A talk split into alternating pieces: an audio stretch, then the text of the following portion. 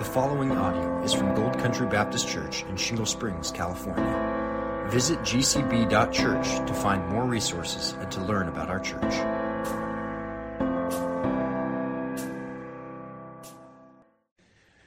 Matthew 28 and in 18 to 30, of course, these, uh, these words that we're quite familiar with. But I want to draw your attention to a couple of things about this. So the situation is, as we learn from verse uh, 28, 16, is the 11 disciples are in Galilee to the mountain, Jesus says. Two, and when they saw him, they worshiped him. We okay? Oh, okay. Hello? Good? Better? And Jesus came and said to them, He says, All authority in heaven and on earth has been given to me. Go therefore and make disciples of all nations, baptizing them in the name of the Father, and of the Son, and of the Holy Spirit, teaching them to observe all that I have commanded you. And behold, I am with you always to the very end of the age. So, who is he speaking to when he says, Go and make disciples? Well, it says the 11 disciples. Was it only the 11 disciples? Or is it everyone who claims to be a follower of Christ and is therefore a disciple of Christ? But I think that it's appropriate to actually say that he's really speaking to us here tonight. And the, the uh, ESV says, Go therefore and make disciples, but in the original Greek text, it's really going therefore make disciples. It's not go and make, there's no and, there's no kai in the Greek. And it's really, as you are going, I think it's perfectly legit to read this, as you are going, make disciples, baptizing and teaching. And he does this because what? All power is given unto him. What great authority does he have? But he has the authority to command us to, to go. He's the general. He's the five star general. He has all authority, which means if we don't go, what are we doing? We're disobeying a command to spread the gospel as we are going. So, first message for tonight, the first point is we go. That includes all of us. Now, at, at the end of um, Luke, there's a, a, similar prescription for us. And look, turn to Luke chapter 24. We're just going to look at verses 44 through several verses here. So, Luke 24, 44. And so, again, he's speaking to them. He says, Then he said to them, These are my words that I spoke to you while I was with you, that everything written about me in the law of Moses and the prophets and the Psalms must be fulfilled. Then he opened their minds to understand the Scriptures, and he said to them, Thus it is written, that the Christ should suffer and on the third day rise from the dead, and that repentance and forgiveness of sin should be proclaimed in his name to all the nations, beginning from Jerusalem. The message goes forth to all the nations, to the ends of the earth. That is the prescription for us. That is our responsibility. Now, it doesn't mean that everyone is going to be a foreign missionary, but we'll be involved in missions to, to some degree. Now, I want you to turn to um, the second book of Luke, which, of course, is the book of Acts. And just he reiterates at the end of so he goes to basically the end of, of, of the Gospel of Luke and picks up the same theme in Acts chapter 1. The problem with having this book is that there's lots of pages to go through. one chapter. Okay, so in Luke 1 and verse 4, he says this, and while staying with them, he ordered them not to depart from Jerusalem, but to wait for the promise of the Father, which he said, You heard from me, for John baptized with water, but you will be baptized with the Holy Spirit not many days from now. So when they come together, they asked him, Lord, will you at this time restore the kingdom to Israel? And he said to them, It is not for you know times or seasons that the Father has fixed by his own authority, but you will receive power when the Holy Spirit has come upon you. And what?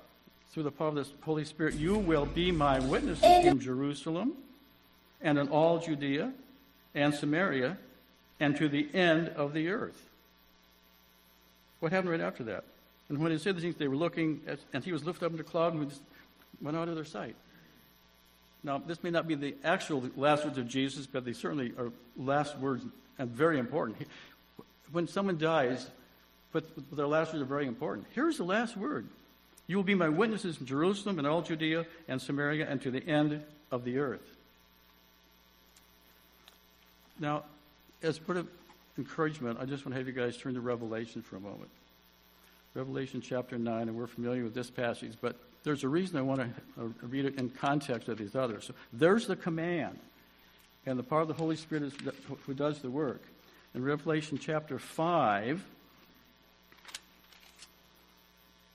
we're just going to look at verses um, 9 and 10. And so it says, And they sang a new song, saying, Worthy are you to take the scroll and to open its seals, for you were slain, and by your blood you ransomed people for God from every tribe and language and people and nation, and you have made them a kingdom and priests to our God, and they shall reign on the earth. That's what's going to happen. God will do it. It's, it's as good as done. But there's a role for us to play in the here and now. And we don't want to miss that opportunity. I don't want to sit back and watch it happen. I want to be part of what's happening. And I want to encourage you to have that there should be a personal role for every believer to pray, to support, to be part of, of, of missions. So, first thing is that we, we go. Now, I want to ask you a couple of questions here. Are missionaries ordinary? Now, don't answer right now, but you have a chance at the end again. Are you after, we, after you hear about them? Are missionaries ordinary or extraordinary? What are the qualifications to be a missionary? Are, what special talents should they have? Are there any essentials that, that they should have? What's the best preparation? And um, if I should be a missionary, where do I go? So certainly these are things we should think about if we're thinking about um, foreign missions particularly. But Jesus tells us in, in, uh, in Mark, Mark 9 what the one essential um, characteristic is to, to, be a missionary. So turn to Mark. Um, okay, here we go. Mark 9, and I'm verse 36.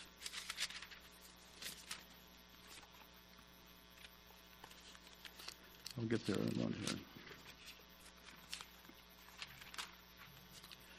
So, Mark 9, verses 36 to 38.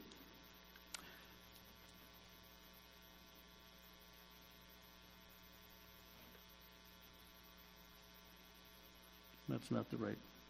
That's not the right reference.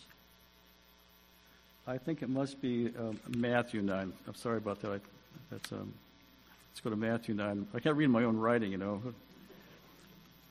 I did pass the bad penmanship class all doctors have to take. So, so Matthew 9, 36. Let's see if this is my, my reference here. Okay. Okay. So what's happening here? Jesus went throughout all the cities and villages, teaching in their synagogues and proclaiming the gospel of the kingdom and healing every disease and every affliction. When he saw the crowds, he had compassion on them because they were harassed and helpless like sheep without a shepherd. Then he said to his disciples, The harvest is plentiful, but the laborers are, are few. Therefore, pray earnestly the Lord of the harvest to send out leaders, laborers into his harvest. What was, what, what was what did Jesus see when he saw these people that were harassed and without a shepherd? He had what? Compassion on them. If there's one characteristic you have to have if you're going to be a missionary, it's to have compassion for the lost. But I think if you're a believer, if you're a true disciple, you naturally have a, a compassion for the lost. You have to remember our state before we were saved and understand that um, without salvation, they'll have uh, eternity when it won't be very, be very good. Well, we also we go, but we also send. Let's look at Acts chapter 15.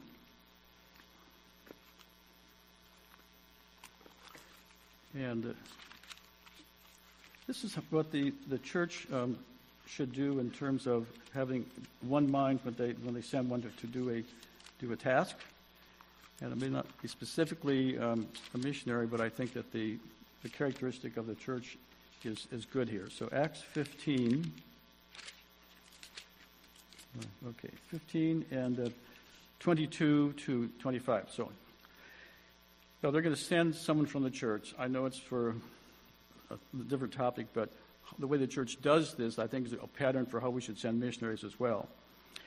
Verse 22 says, Then it seemed good to the apostles and the elders, with the whole church, there it is, whole church, to choose men from among them and send them to Antioch with Paul and Barnabas.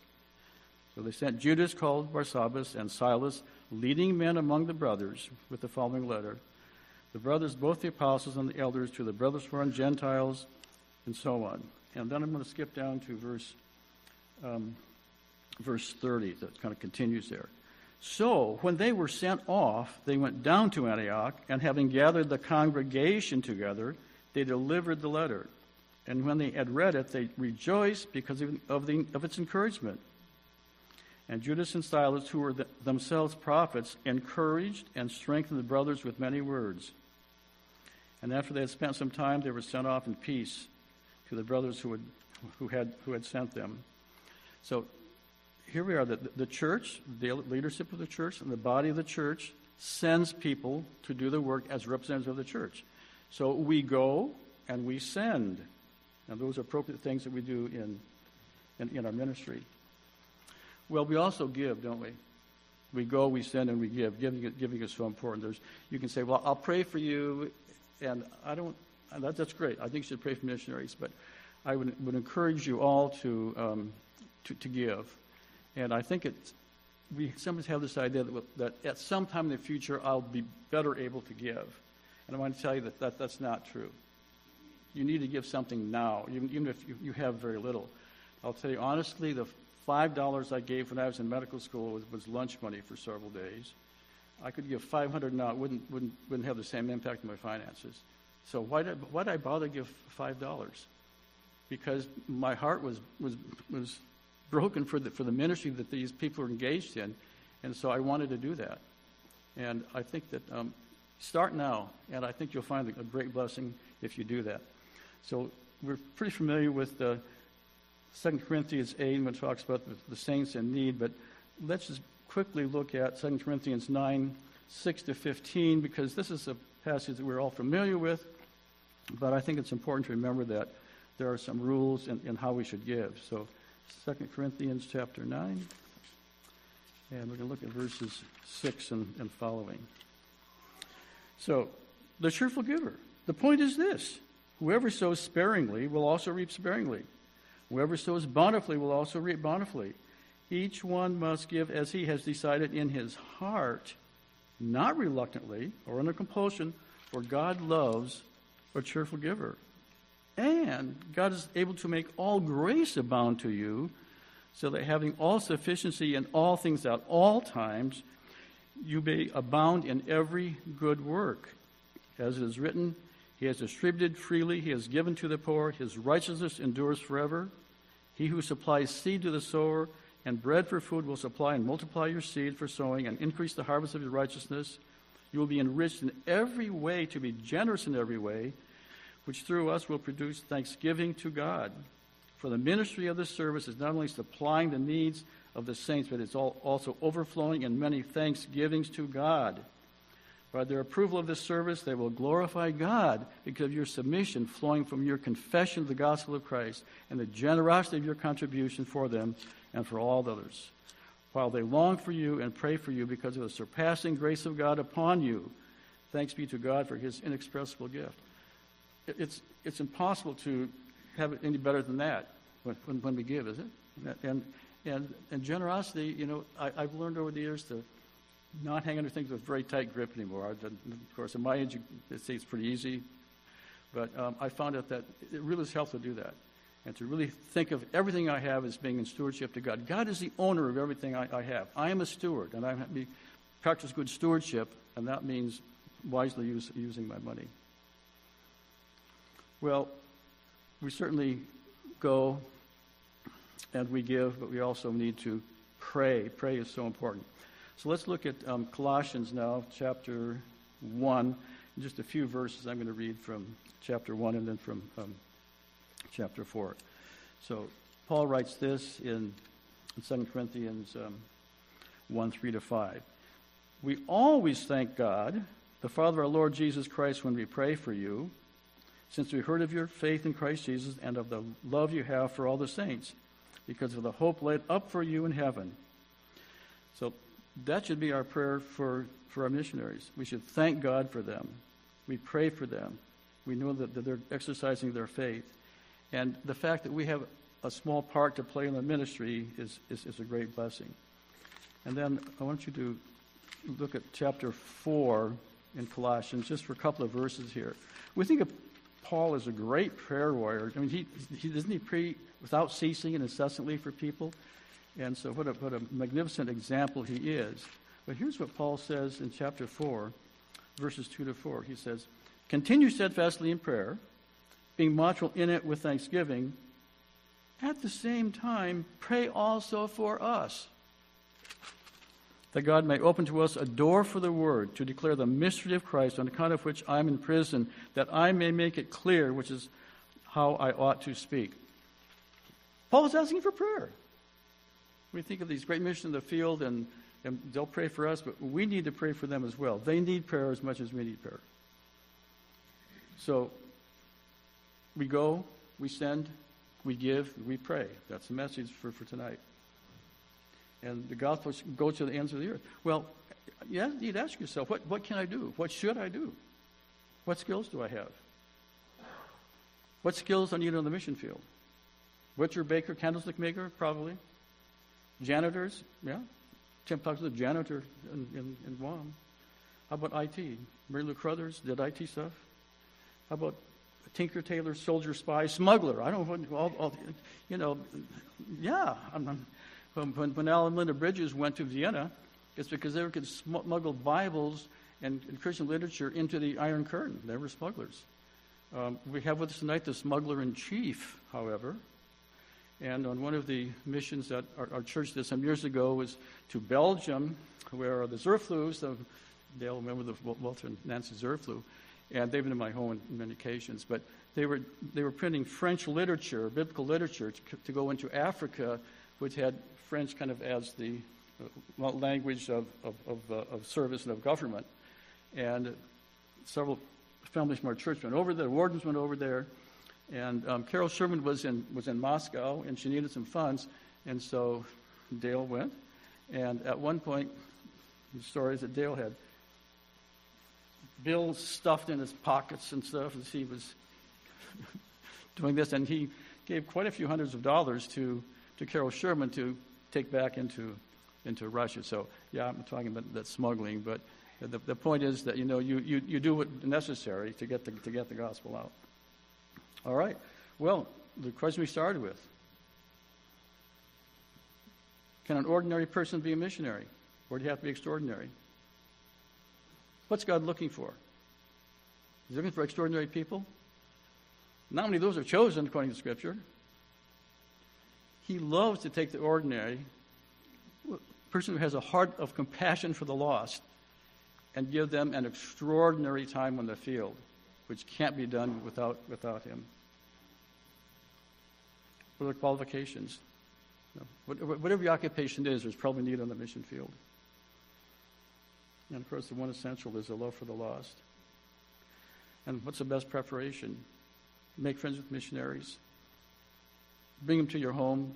Let them stay overnight. Get to know them a little bit better.